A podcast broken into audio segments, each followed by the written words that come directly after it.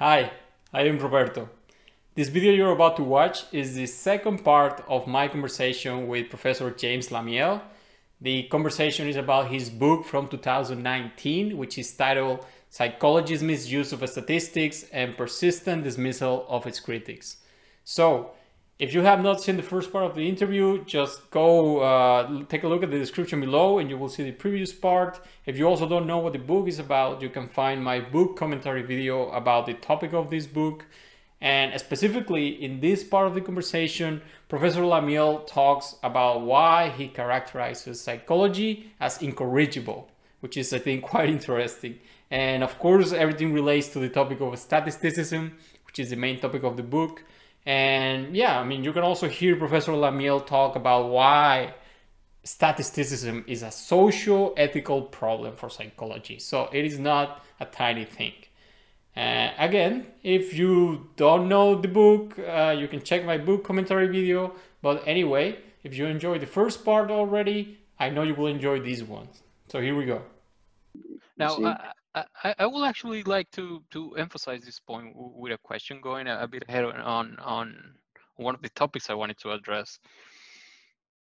Do you think uh, philosophical thinking or methods, uh, let's say, closely related to to what it stands for, um, do you think that is not respected enough in modern psychology? Yes. Yes. That's my short answer. Yes. And um, I, I, I might, I can't remember how much I talked about this in the book. You, you'd think I would remember. It's not that old, but I'm old.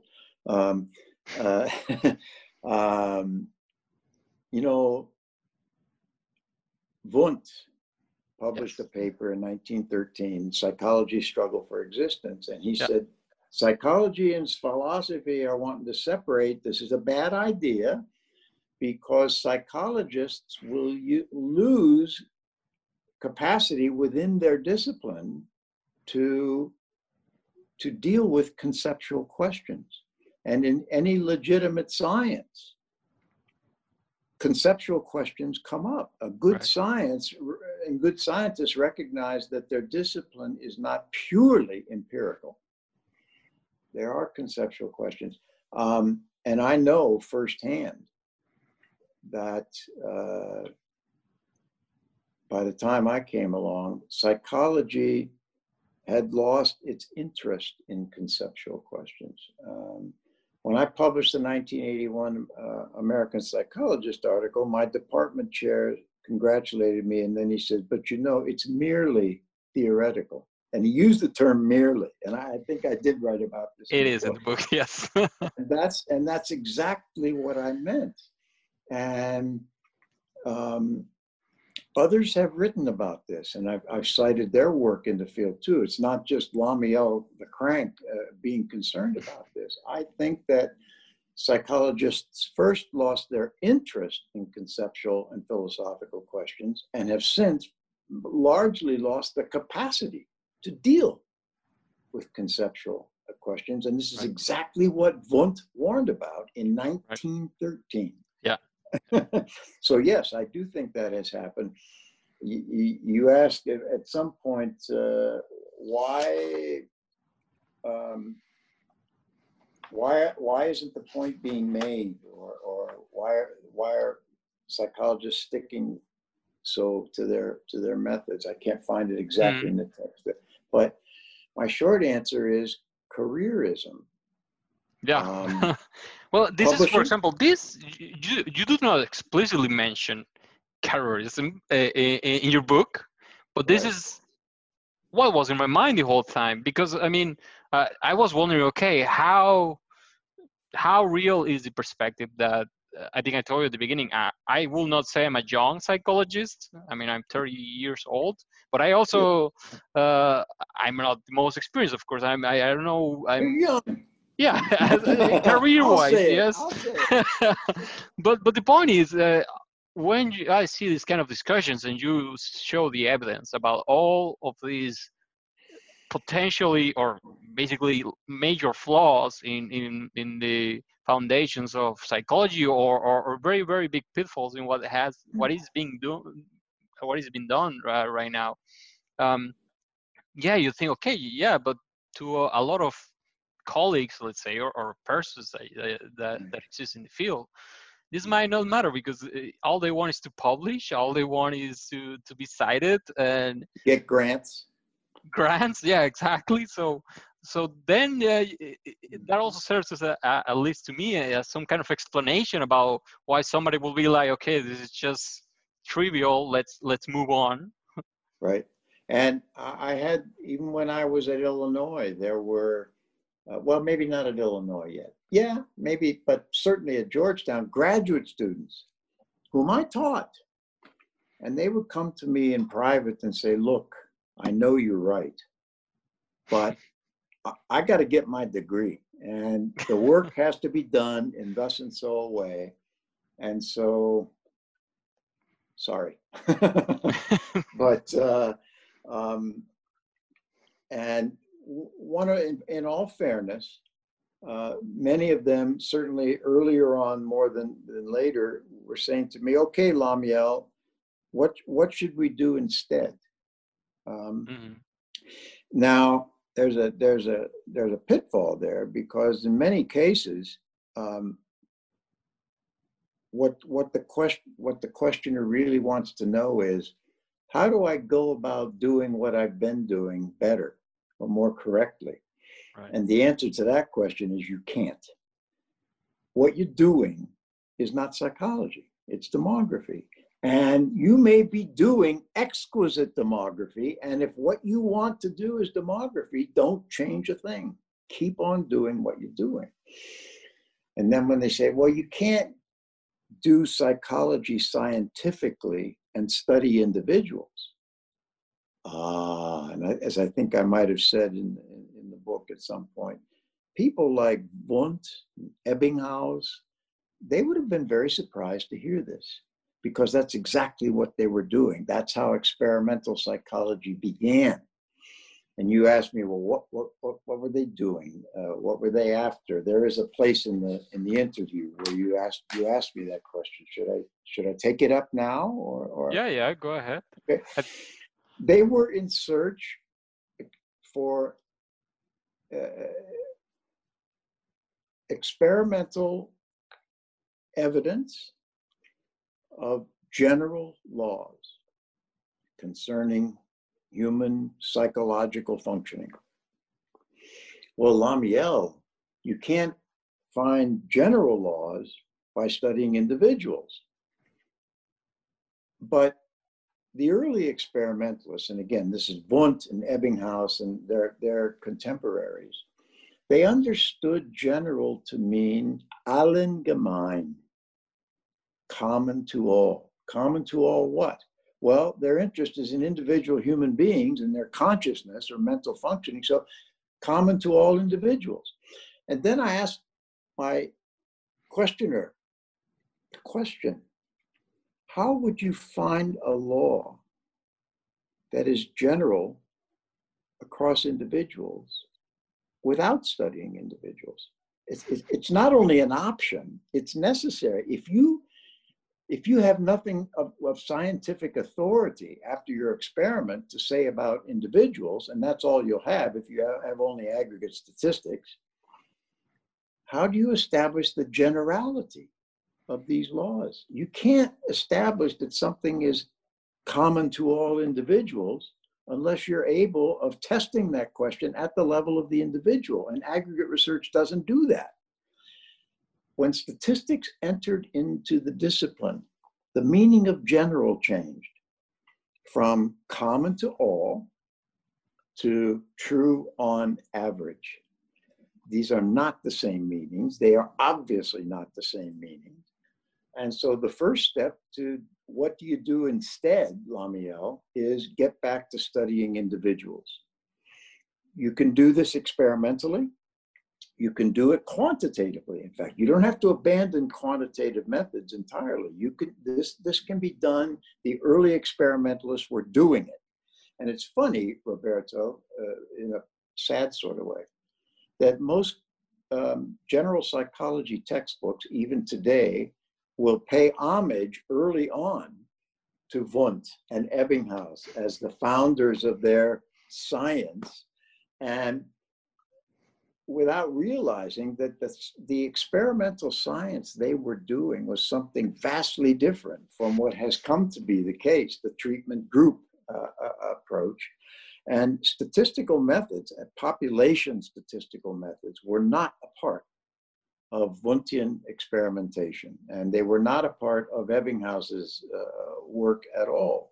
Um, well, they were actually uh, Ebbinghaus's work, but all the data, all the data observations on which he calculated his statistics were based on himself. That's the right. multiple observations of the right. individual. And as a matter of fact, he was interested in, in estimating error in the observations right. that he had made about himself. And that was one of the early uses of, of, uh, of statistics uh, in, in combination with measurement.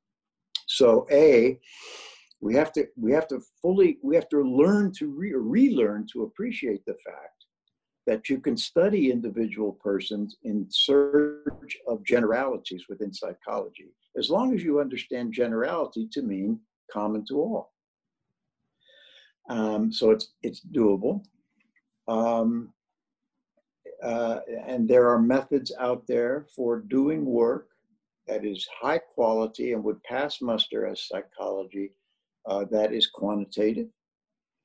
And we must also open up the bandwidth, our methodological bandwidth, to admit of the necessity, in addition perhaps to quantitative methods, of qualitative methods. And, and right. exercising qualitative methods is not outside the bounds of science. Certainly, it would not be to um, um, to anyone with an appreciation for the um, the distinction between the Naturwissenschaften and the Geisteswissenschaften. And, and Windelband was, was, was critical in this. Uh, Geisteswissenschaft is, is uh, um, basically, it would be the human sciences. Right and might be translated or referred to more often in English as the humanities, which is unfortunate because when you use the term humanities, the, the term science drops out of the name. We don't talk about the human sciences, but rather the humanities, and we tend to think of humanities as something different from science. But if you think of them in the German sense, or the original German sense, as Geisteswissenschaft, Wissenschaft, which is the name of is a term for science. It occurs there just as it occurs in Naturwissenschaften. So we have not science and non science, but two different kinds of science calling for different methods. And there's plenty of people out there now, not in the mainstream, but out there nonetheless, who are uh, talking about the, the importance of qualitative methods in the prosecution of a scientific psychology. And I think that that's one of the things that's, that's going to have to happen within the mainstream.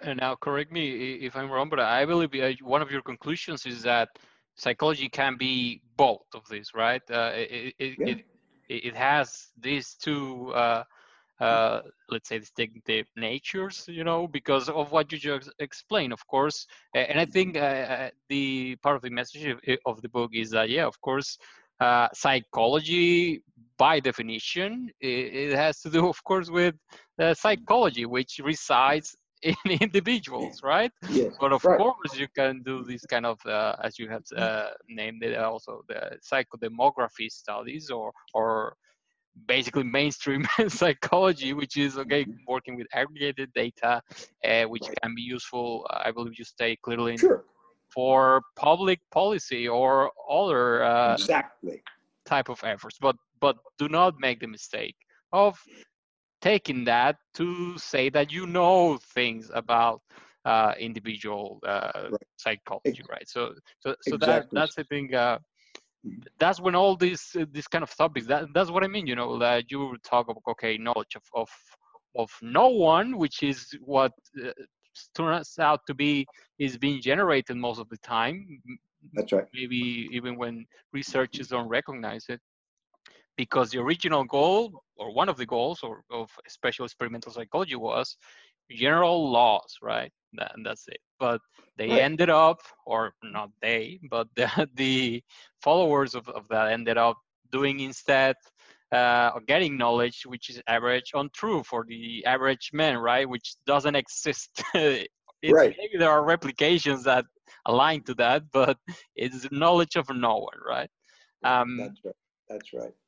So uh, I think the one of the questions and precisely and uh, and maybe just to to to close down on on kind of these conceptualizations of, of what the problem really is mm-hmm. i have to ask you about the figure of the baby because you have this example where you try to explain where like uh, the question is not if there are differences in psychologies or, or, oh. these individual differences and you have I, I think it's the first, the first uh, figure that you have in your book about yeah.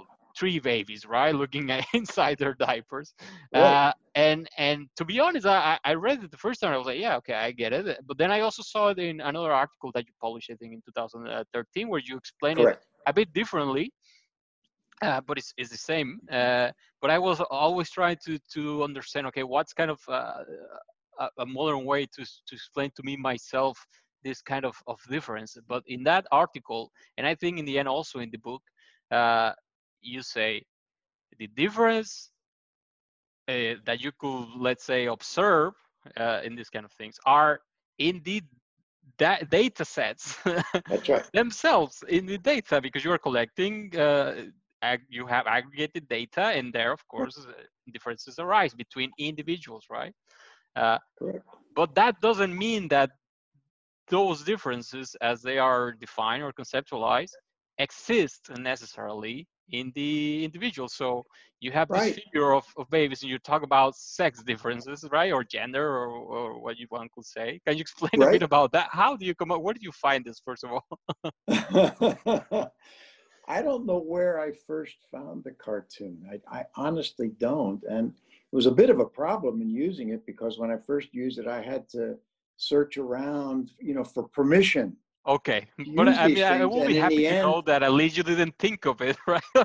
no, no, I didn't think of it. I saw it, and by and the notions were already in my head, yeah.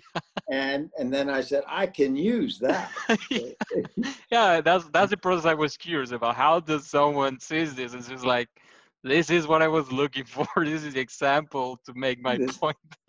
Yeah, that's Which right. makes and, it perfectly. That's what was so surprising. Oh, that's good. I'm pleased. And the publisher finally allowed me to use it on the grounds that, as best it could be told, it, it had now become part of the public domain. Nobody knew who the original creator was the cartoon.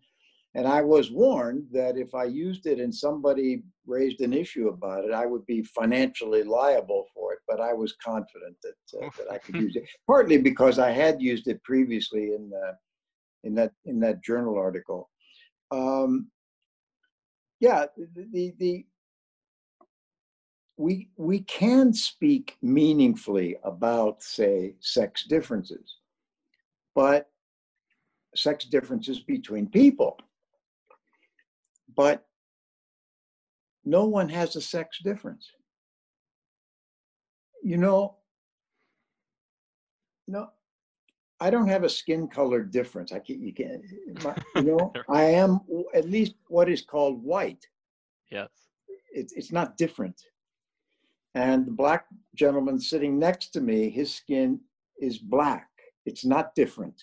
There is a difference, that can be seen by an onlooker to us both, for example, you, and you can talk about a difference that you see, but that difference is not part of any one of the individuals who is differentiated from the others.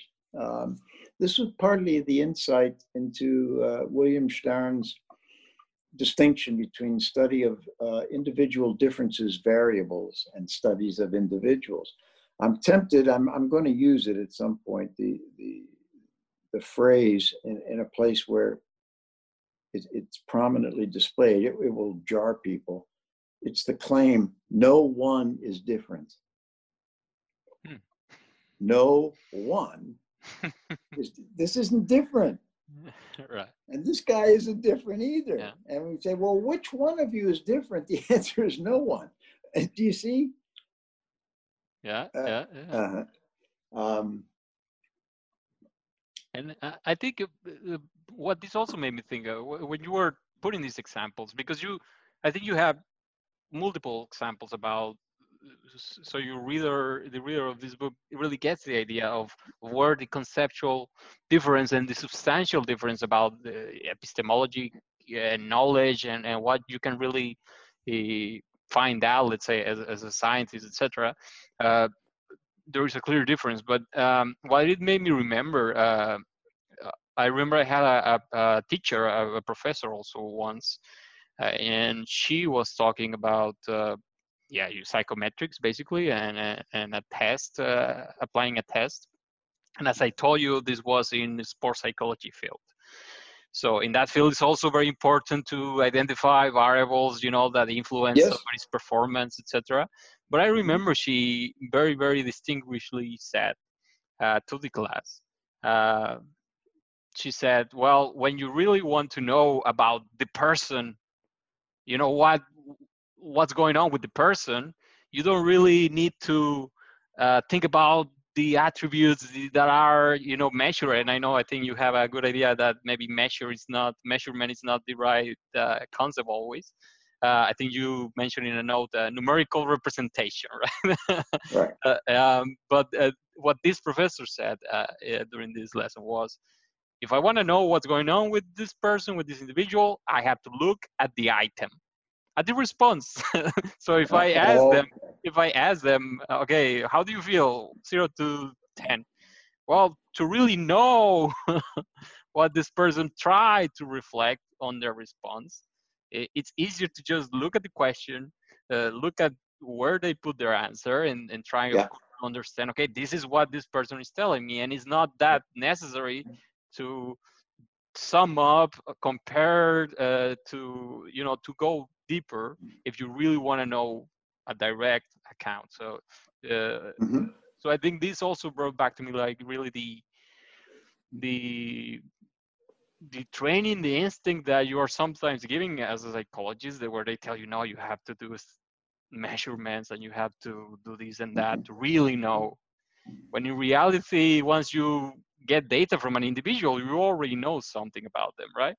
Uh, yeah. And if you did it more times and if you did it systematically and you develop methods for it, then as you told us, then you can generate uh, maybe some laws that could apply to everybody, be quite possibly, or same situation. So yeah, it's yeah, quite possibly. There's not at least I don't see anything in principle that would prevent doing that, right. and I think that that's um, you know that's that's the path that Wundt and Ebbinghaus and the other pioneers wanted to set um, the discipline on.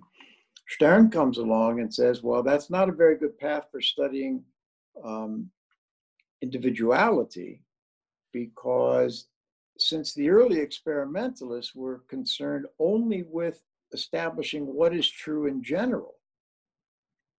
Signs of individuality in the conduct of experiments would not have been of interest to them.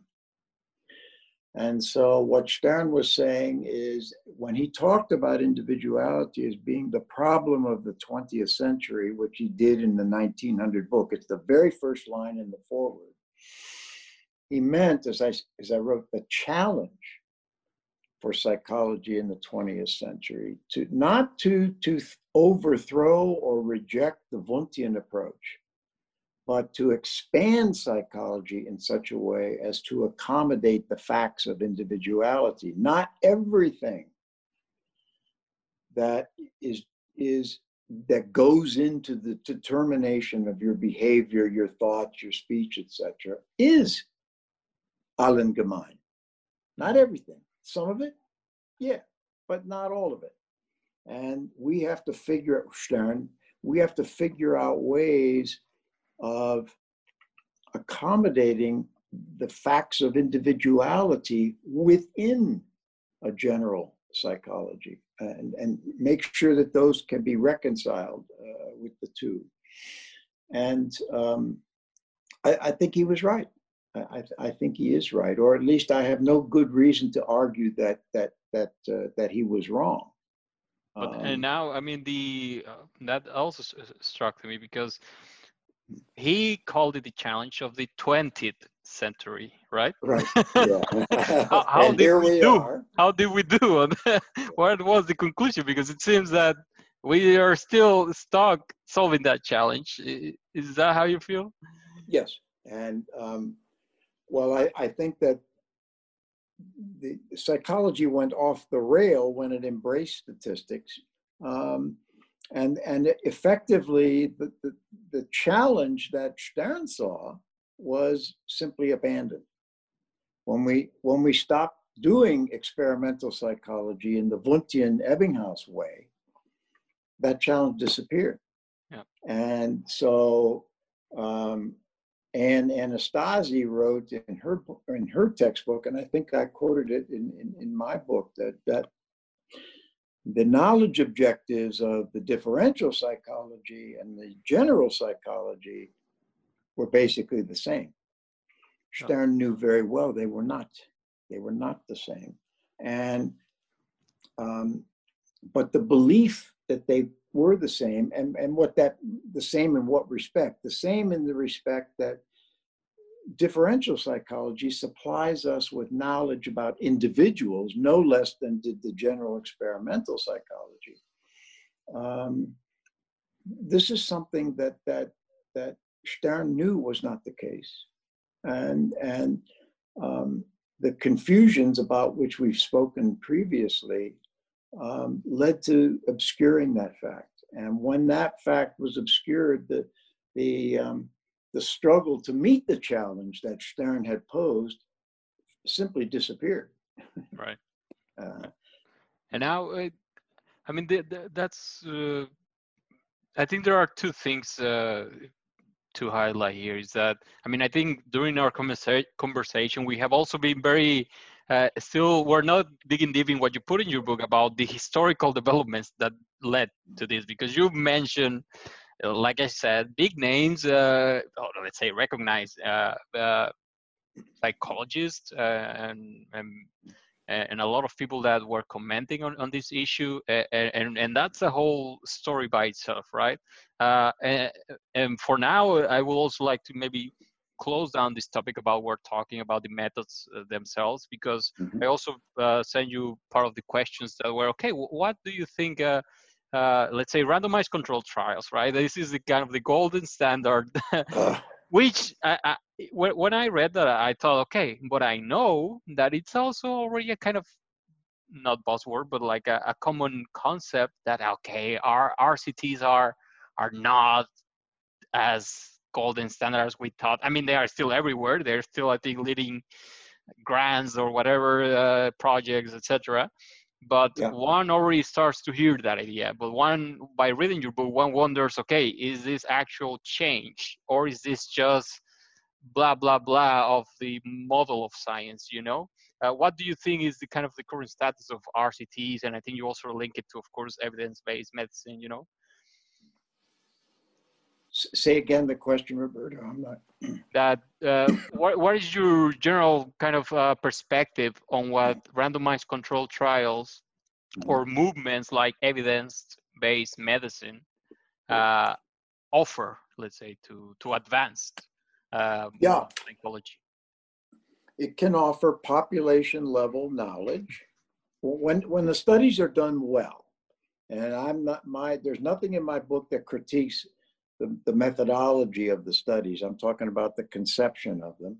When the studies are done well, let's say the studies are done as best that they can be done, it offers knowledge, population level knowledge about the effectiveness of different interventions or treatments.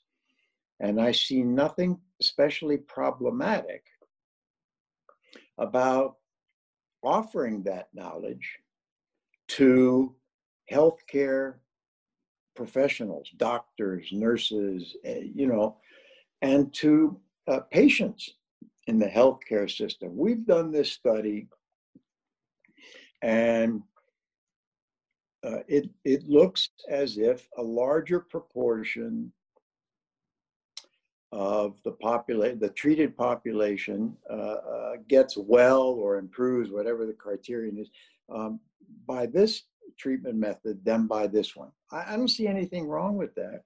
Where I was having trouble was with the the idea that um, uh, uh, the, the findings of randomized control research should be used to limit the treatment options that patients would have and serve to limit the, uh, the forms of treatment that insurance companies will remunerate.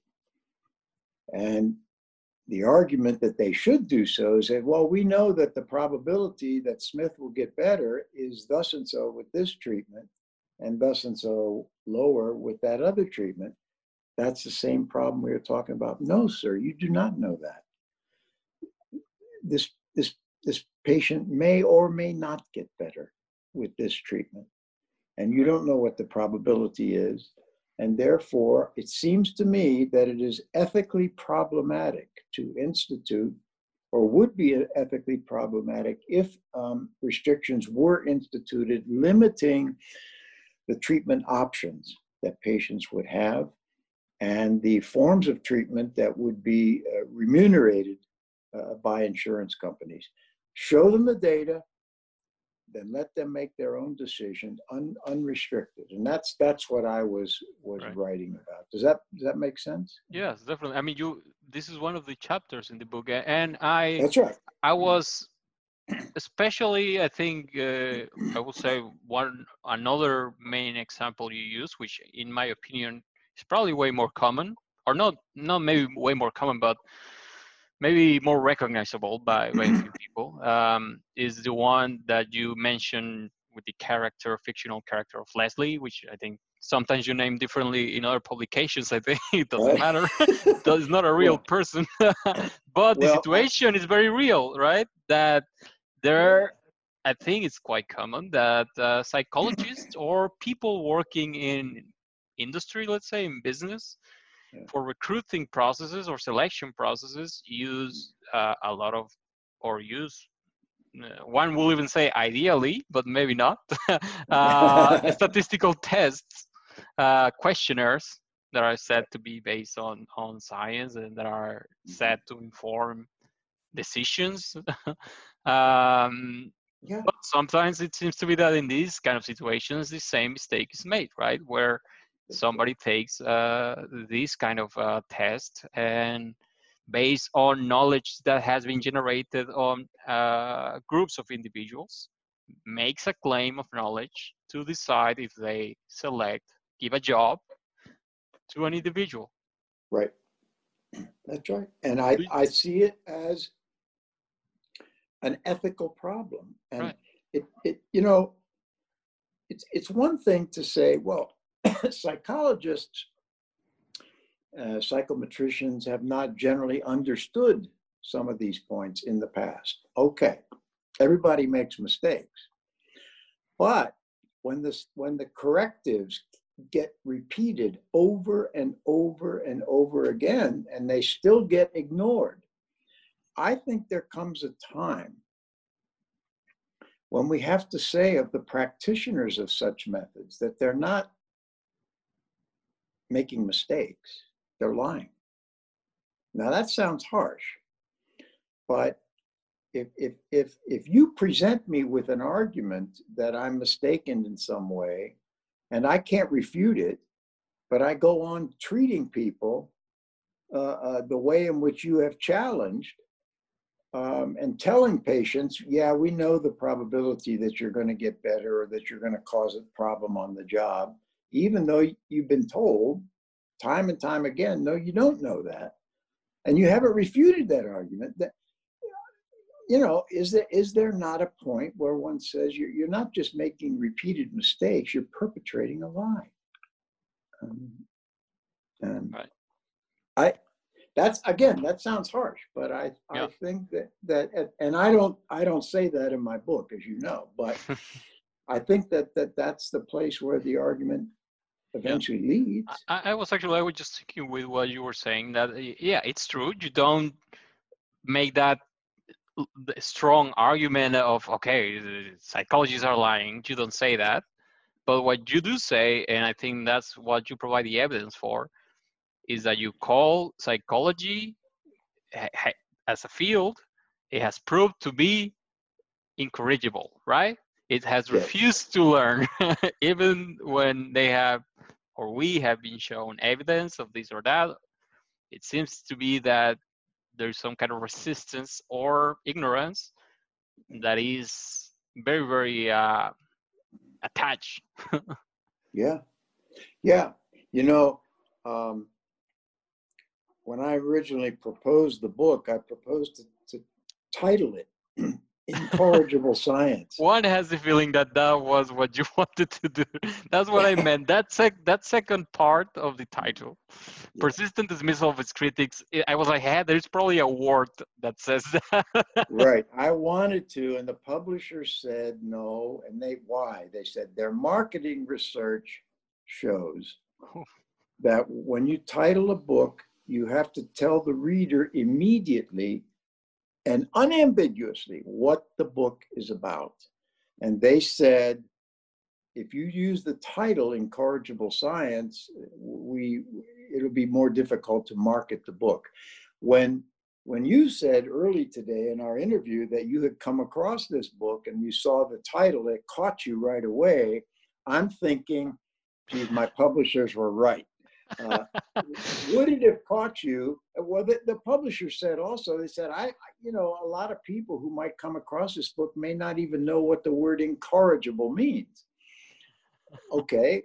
And I, I think they were right. Uh, not that I've sold great volumes of the book in any case, but, uh, but I was struck when you said that you, uh, you found the title as soon as you saw it, it was an eye catcher. Yes. And yeah. so I didn't come up with that title. My publishers did, and I was a little bit disappointed, but I think they were right. yeah. I mean, yeah, I, I, guess, I guess they, they were able to to probabilistically know things about me. well, that's right. so that was the second part of my conversation with Professor James Lamiell. I hope you enjoyed also as much as I have done with these uh, three-part conversations that I had with him. If you want to hear the uncut version of our discussions, you can find that in my podcast. And like I said before, if you want to read about it or read more about my thoughts about this topic, you can find that in my blog. And of course, you still have one more part of the conversation to go, so you can also find that video in the description. And as usual, if you have any thoughts about what this uh, book is about, what Professor Lamiell is saying, I really would like to know what you're thinking. So please put that in the comments. And remember, you can help me by giving a like to the video, subscribing to the channel, following me on social media. Just let me know if you if what you think of this content or, or if you would like to hear more specific things about psychology or behavioral science. I will be happy to work on that. So as usual, thank you for watching this video and see you soon.